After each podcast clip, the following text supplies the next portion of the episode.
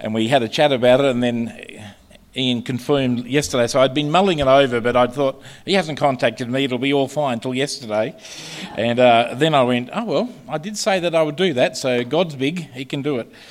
Uh, on Good Friday, my son-in-law and my daughter and son-in-law at Foster Church of Christ, and he's still doing his theological degree, and it's as an older person said, you know, like, how can it be so boring and so long? But there is such wisdom to be gained. But when we're looking for wisdom, often it takes a long time to find it.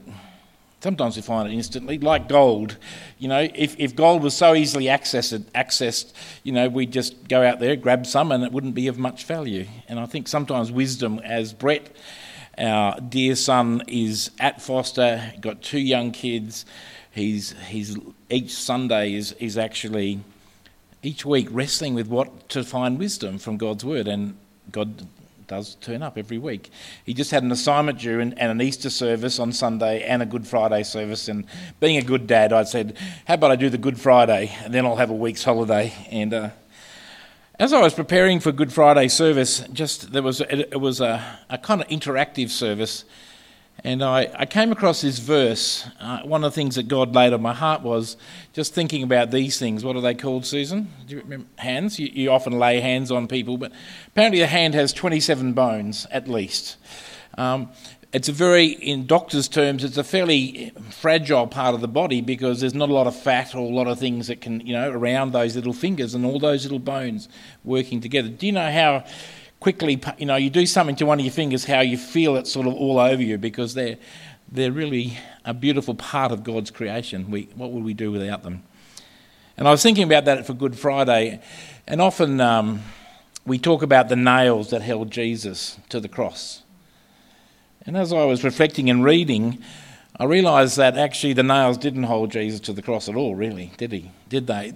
It was actually, he was on a mission, and the hands that had created the universe, who'd sculpted with his fingers Adam and Eve, compassionate hands, loving hands, came to us in Easter. And as I was just processing, and I, won- I just realized again the wonder of being embraced by the God of the universe, awful, aw- awesomely powerful, and yet, in a micro sense, very compassionate and tender. I've got seven grandkids, something like that. They're all under seven. We had four days with them. Then we had three days off just, just to have quiet and whatever that is. Cause and we took them all to a house and we, we had a lot of fun over Easter. But, you know, it's amazing the gentleness that, you know, when, when a little granddaughter or grandson reaches up and says, Grandpa, you know, when they give their hands to you, something builds. There's trust there, lovers there there's something beautiful about when they chuck a tantrum to give them back to parents. It's, it's a great season to be in. Uh, but this, this idea that Good Friday, the God, often the media, the, people, the culture we live in, is telling us that re- Christianity is about control, manipulation, it's, it's an angry religion. And maybe it is. But the founder and the core, and the one that we worship just this morning again, has compassionate heart and a compassionate hands and He loves us to not only to embrace us individually, but He also loves each, us to embrace each other and to care for each other. Lovely testimony this morning of, I'm in trouble, it's tough. I've had the prayers of God's family, their hands around me.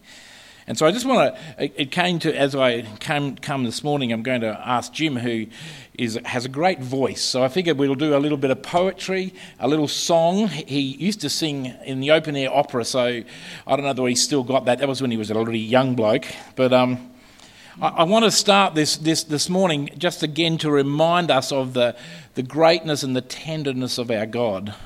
And this is what it says. I'm going to pick a, a, few verses out of Colossians, but I want to frame it this morning by, by, from verse 13 or 14 from Colossians chapter 2.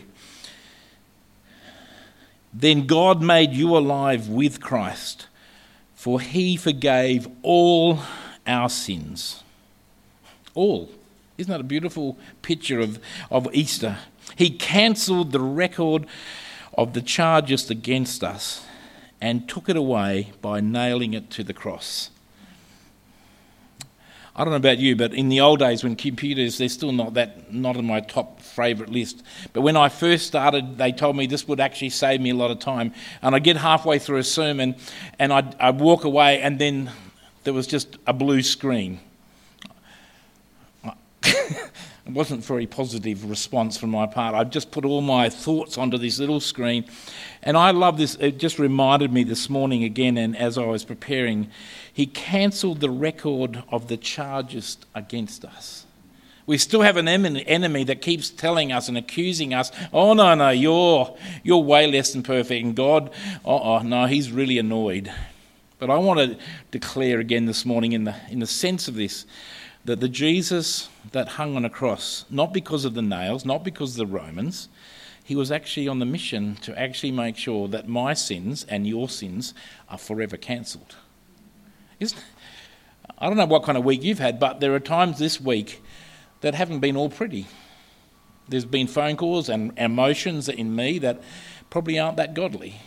And there's moments there when I go, yep, see, I'm not worthy. And I just, I'm reminded of this verse, and I, I, felt it was on my heart to share with you again this morning. He cancelled the record of charges against us and took it away by nailing it to the cross. And this is the next bit that I'm still working through. I think we will till we get to heaven. In, in verse 15, in this way, he disarmed the spiritual rulers and authorities, and he shamed them publicly by his victory over them on the cross. Very emphatic, very strong words, very definite. There's not a, oh, maybe he did or maybe he didn't. Very strong. Paul is absolutely convinced that the cross, the work has been done. And that's why 2,000 plus years later, we still come back Sunday after Sunday and Wednesday and Thursday and Friday in this church and we reclaim the, fa- the fact that Jesus and God have cancelled the sins that are held against us and disarmed the enemy. And I love this. The reason we come to this church, even though people can't work out if you live at Pendle Hill, what's your local church? Katoomba. It doesn't quite make sense for them. But, you know, one of the things I've really appreciated about this community is that we live into that and you live into that. And it encourages me to keep holding on to the fact that while it sometimes feels the enemy is winning in the world that we live in, the truth is he is disarmed. But you can get a gun and you can walk into a petrol station, and even if the gun's unloaded, it can still be quite traumatic. This is the Jesus that we worship. This is why it is good news personally to me. And why at 59 I'm still with groups of young and older pe- people go, I, I want you to know not just the, the fact but I want that to integrate into your everyday existence, not when you're doing ministry only, when you come to church, but at 3 a.m. in the morning or when that, that darkness comes and it's nearly tangible. This is the fact Jesus has cancelled everything that you think you've done or should have done, and He's saying, I'm for you, son. You're loved. And whatever's gun has been poked at your head and your heart at the moment, it's disarmed It may look and feel quite traumatic, but actually, the fact is, we have a risen Jesus who says, I know you by name, and you're mine. Full stop. Going to ask Jim to come and sing just a, a good old song. Hopefully, he's warmed up. Uh, he's, he's, not, he's used to living up near um, Lismore, so it's a little warmer up there. So let him let's let, listen to this, and just maybe just as he comes, we'll just ask God to just speak to our hearts in this in this moment. You're awesome, Father. We thank you that, that your Son's hands were reached wide. The fact is that there's not one human being that you don't go after. The blood has been shed, and you want to give this gift the gift of life. And we pray now as Jim comes that it won't be just a song, that you'll remind us through your spirit, through our emotions, through every part of our body that we are absolutely loved and we are not accused by a Heavenly Father. In Jesus' strong name, Amen.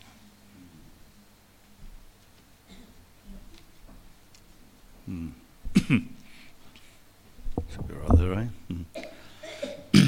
Yes, as a, uh, a good old favourite in the good old English.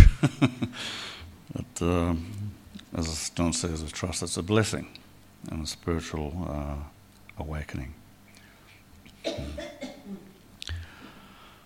Hmm. My Jesus, I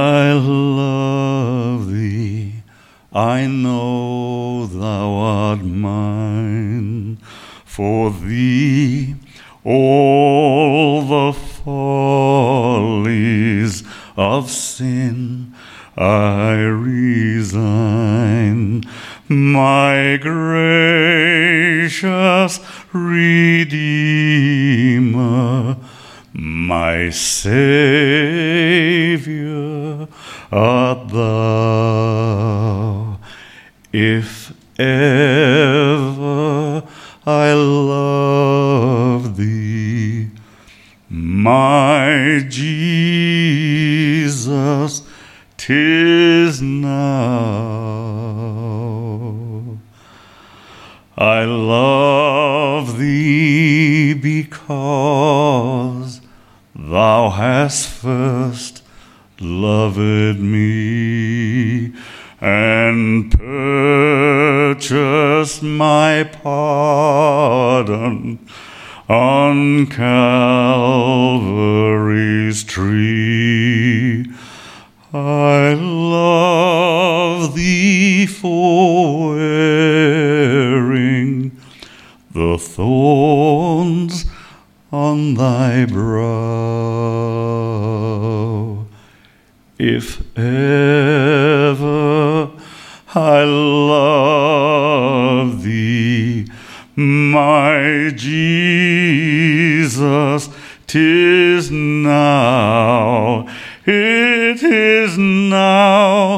If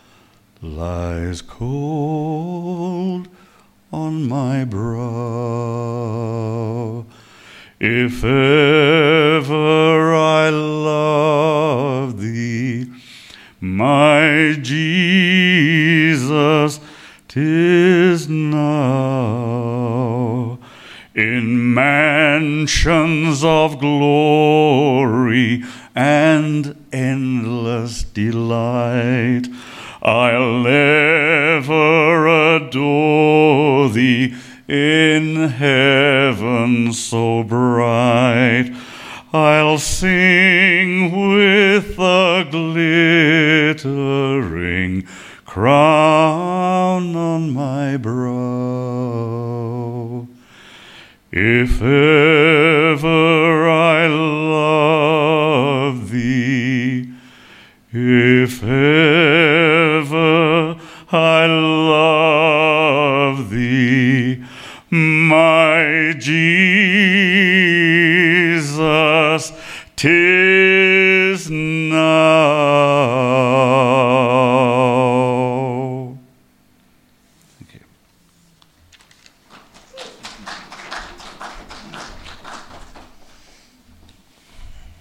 sorts of testimonies, aren't there?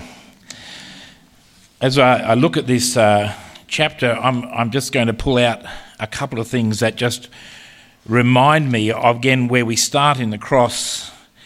And as it goes through, it, the, the next 15 verses or, or so actually remind us that, that God, through Jesus, has brought a new reality to our lives.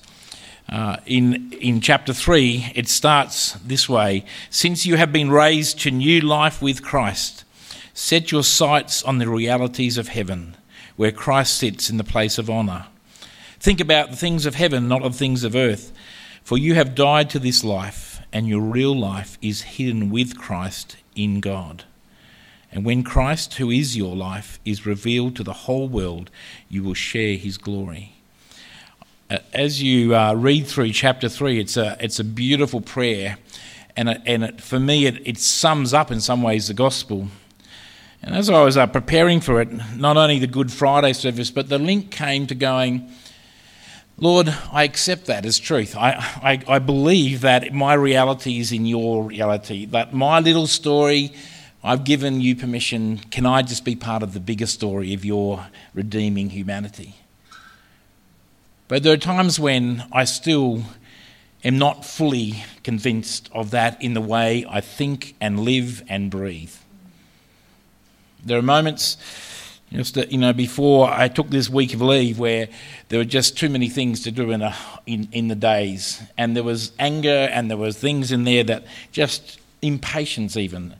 And sometimes I, I ask the question, like, I want to be a loving person. I want to actually make a difference, but when no one's looking, when, when I'm not on duty or, or living out in ministry, sometimes the, the backwash is not that pleasant still.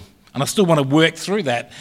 And uh, and I came this, and this is what I just want to unpack for a few minutes uh, this morning with you, because, and it, happy for you to correct me afterwards, but it's, it's what I've been unpacking and trying to work make sense of. In, in verse 12, I'll just go back a bit, because again, I want to link it to this. This is Christ, his, his truth, not my truth. It's my feelings don't determine truth, do they? I can, I can access them, but the, the actual truth is they're very poor master's feelings. But we do need to actually, they tell us something about what's going on for us in our little, in our little story. Um, this is what it says in uh, verse 11. And in this new life, it doesn't matter if you are Jew or Gentile, circumcised or uncircumcised, barbaric. Ooh, I was a missionary kids in New Guinea, so that could apply to me. Or uncivilized, slave or free, Christ is all that matters, and He lives in all of us. I just this Paul just keeps coming back to this because it's such an important part of the fact. The enemy, who's being, you know, quite frankly, disarmed, still points the gun and says he's not what he says he is.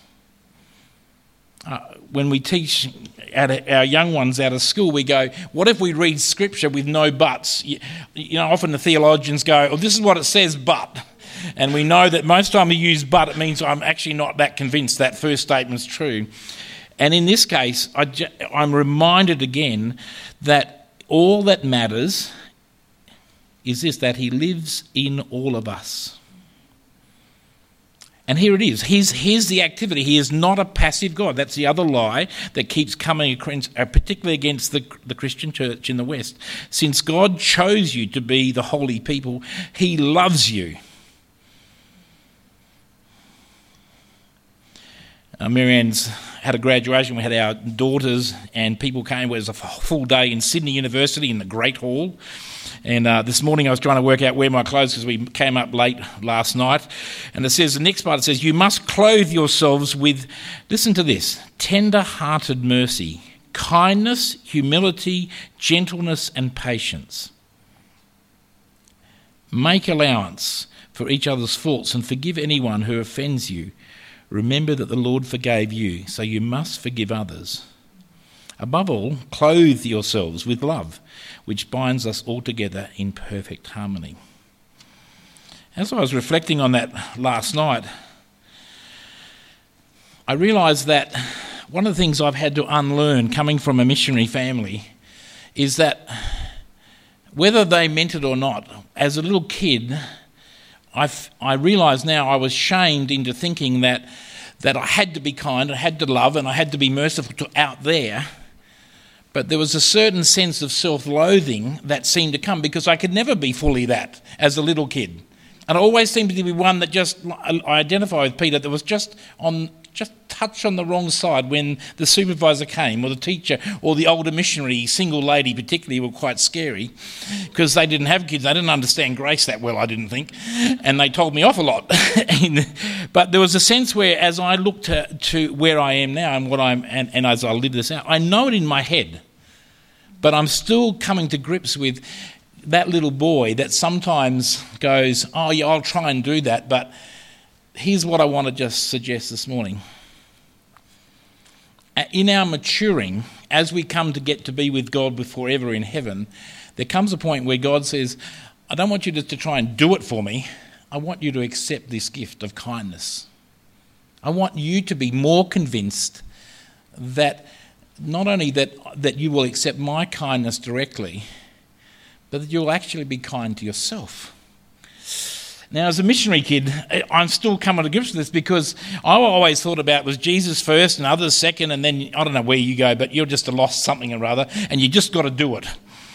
And I read this passage and I want to go, I don't think it's possible to be kind and tender and patient with others unless we keep opening ourselves up to absorbing and being, realizing that this is firstly for us, that God is patient and tender because all of our sins have been paid for.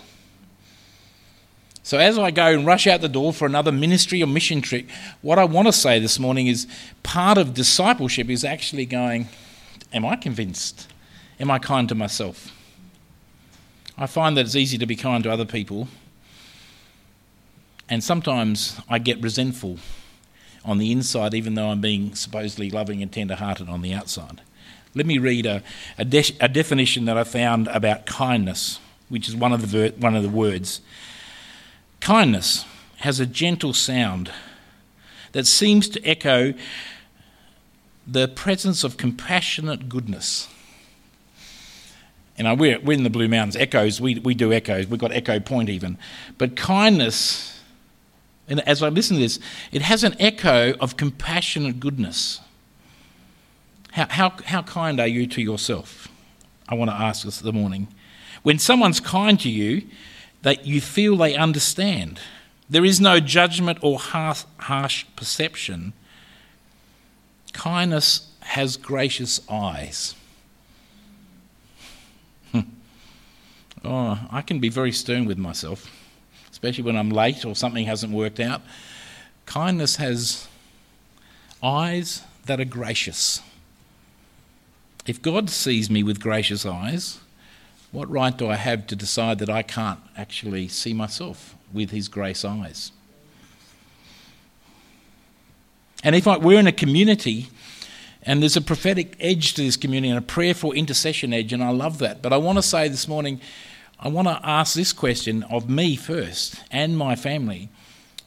Do, I, do we actually, when we're not doing great things, do we know the kindness with gracious eyes towards ourselves. There's something special and significant and unique in this little community, even if we are a remnant. But I want to, I want to encourage us through Colossians this morning to say, let's not just pour it out on everyone else, but let us make sure we continue to access the grace filled eyes of our Saviour in order to actually become daughters and sons that accurately reflect the good news of Jesus. Sometimes we shortcut that bit and we keep doing that. I got lots of kids at 18 who want to actually make a difference in the world and go on mission, and part of me is trying to convince them. How convinced are you that grace is actually in the, the little boy or the little girl in you? Because we send you to mission, I can guarantee the enemy will point the gun and go, You haven't got what it takes. And I don't want you to give up on the faith because this good news is so important that it dribbles right deep down into your soul. Kindness has gracious eyes. It is not small minded, hmm. it wants nothing back. Your vulnerability, even though it's exposed, is never taken advantage of. Hmm. I'm, I'm going to sit with that and maybe this is not for you today, but this is probably not for me more than you.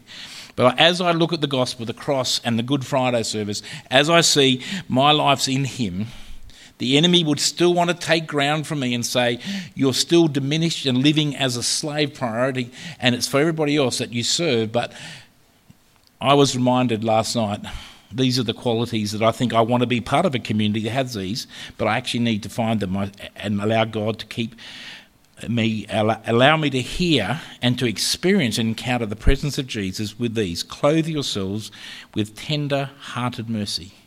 It doesn't say go around clothing other people with tender hearted mercy. It actually says clothe yourself with tender hearted mercy. Isn't that beautiful? It's so often we want to rush to actually help somebody else but I just want to leave you this morning with this this challenge when in the last week have you not actually clothed yourself with tender hearted mercy that comes from Jesus? Kindness, humility, gentleness, and patience. I cannot, it says in verse 13, revised here, but you, I cannot really make allowance for others' faults if I am not gracious to the fact that I am imperfect and absolutely loved by my Father. It just somehow the sheets are short circuited and it doesn't go the full distance. And I love Paul because as I read this, I'm encouraged again to say to God, and even last night, okay, thank you for allowing me to preach on Sunday, so I get it again. I've got a really busy month. We have we have 300 pastors coming in three weeks to a three-day intensive, and I'm already feeling a little anxious because some of those pastors won't be happy. And I don't want to put a wall up that actually blocks me from actually walking in the light and the, the kindness and tenderness and the patience and the love of God. But I will do that if I actually am defensive and I'm there to try and do something to someone rather than to say, God, I'm imperfect, but I'm loved. And I'm going to go into that conference. We have 25 young adults and not so young adults spending three days with us in two weeks' time. And in, at the end of this week, Wednesday, Thursday, Friday, Saturday, there's a group of 50 and 60 year olds that we're spending in time. I want them to catch this. They cannot catch the essence of the good news unless I actually go, This is a gift for me. This is the nourishment for my soul. And as I put on that and encounter that, I can actually be part of helping the hands and feet of Christ for them to encounter the one who loves them absolutely. I don't do it for them, I, I lead them to a place where they can encounter for themselves the amazing grace of God. I want to say, and I'll finish with a couple of more things, but just let me just read it. Above all, clothe yourself with love which binds us together. What I've realised again about my little missionary kid is that he's getting kinder and he's getting more integrated. But there are moments still where he decides to act up because he doesn't feel safe. Now, no one else will know that on the outside, but I'm, I'm, I'm asking God in my discipleship journey and my sonship journey to say, can I be more integrated? Can I not have to hold my breath and try and be loving? Can I just, can I encounter your love so deeply that it just expresses itself forward. And can I also encourage myself to actually absorb love from others so that I'm not just a strong one, but I'm actually part of a community? In Colossians, it just says here, and this is where I want to get to, and I'm still getting there, but in verse 15, and let the peace that comes from Christ rule in your hearts. Hmm. That's my challenge for this week. I don't know about yours. What does it mean for the peace, the deep shalom to rule my heart beyond circumstance. Because he's the one that says, My hands, you can't get out of my hands. I've given so that you're never, nothing's held against you, my son, my daughter. Enter into deeper peace. We pray for peace. Part of it is just being able to release and say, God, it's not about trying to make peace, it's actually allowing your peace to invade my soul by nature, I'm not actually. A, when, when often when we have leadership or we've got some drive, one of the things that the backburn things is that we, we have. It takes a while for us to find true peace beyond circumstance, just to be, because that my Father in heaven through Jesus says, He's such a kind Father. The eyes that come towards me are not con- no condemnation because that's been that blue computer screen's wiped. He says, Son, blood been shed, Son imperfect son, loved. I want, I want my peace, not just when you get to heaven, but now. Let me just read a poem. Maybe it's a, a poem by a, a Catholic um, poet, and calls uh, it's John O'Donoghue, and it says it's called uh, "Bless the Space." And he just writes these poems. But I just read this last night. I, maybe you close your eyes. Maybe you, you don't want to do that, and that's okay. But it just says for belonging, and I felt it was appropriate for here. Says this May you listen to your longing to be free. May the frames of your belonging be generous enough for your dreams. May you arise each day with a voice of blessing whispering in your heart. May you find a harmony between your soul and your life. May the sanctuary of your soul never become haunted. May you know the eternal longing that lives at the heart of time. May there be kindness in your gaze when you look within. May you never place walls between the light and yourself. May you allow the wild beauty of the invisible world to gather you, mind you, and embrace you in belonging.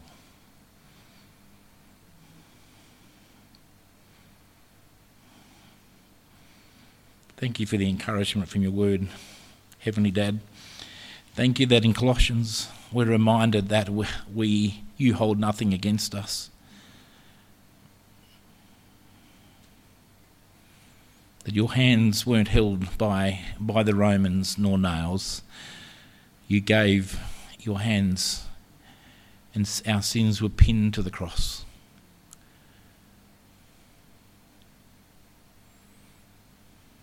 And it's the kindness of God that leads us to repentance.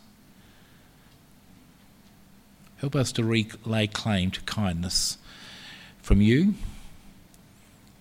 Help us to be kind to ourselves and then to pass kindness on to all that we meet. Thank you for the power of your Spirit. As we take communion together this morning, maybe we be reminded this gift was at great price, given freely, so that no human would have to be without your shalom, your peace. Come, Lord Jesus, come. Give us capacity not to give in to the disarmed enemy, but to, to clothe ourselves with the love of God that never runs out. In Jesus' strong name. Amen.